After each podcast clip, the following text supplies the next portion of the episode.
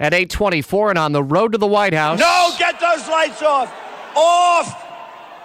Turn them off. They're Not too- even the lights going out at a bright. rally in Atlanta off. could stop Donald Turn Trump. 'em off. Let's go. Used it for his Turn benefit. off. Can anyone stop Trump? I guess is one of the key storylines that come out of the weekend in the South Carolina primary when Washington insider Jamie Dupree. Morning, Rich. Uh, I, I- I said on Twitter yesterday, name me a Super Tuesday state on March the 1st where Ted Cruz or Marco Rubio could win.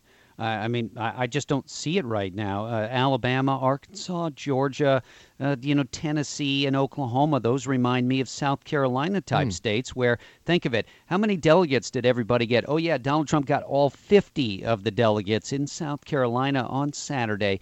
And I just think he's in a very commanding spot right now. Marco Rubio churning out endorsement after endorsement last night and this morning.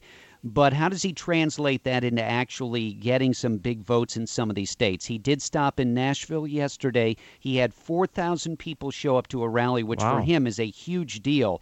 So maybe there's a groundswell there, but uh, Donald Trump is certainly in his way, as is Ted Cruz. Does that raise the stakes even more on Thursday's debate in Houston? Oh, yeah, I think so. And I think what you see there is you'll see Cruz going after Rubio big in the next few days, especially his super PAC and more. I mean, uh, the Cruz people were after Rubio yesterday. They had to back off and apologize after accusing Rubio of denigrating the Bible. I mean, everything has been happening in this race the last couple of days.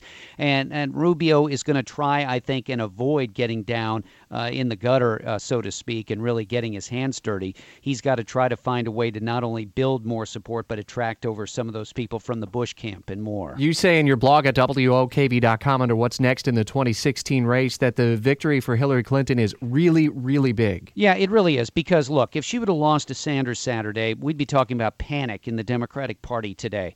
Uh, instead, I think it, what it boils down to, maybe more than anything, is a giant missed opportunity for momentum for Bernie Sanders. He came close, but the work of Harry Reid, the Clinton organization, and unions on the Strip in Vegas, they turned the tide there and provided the key votes that provided a win.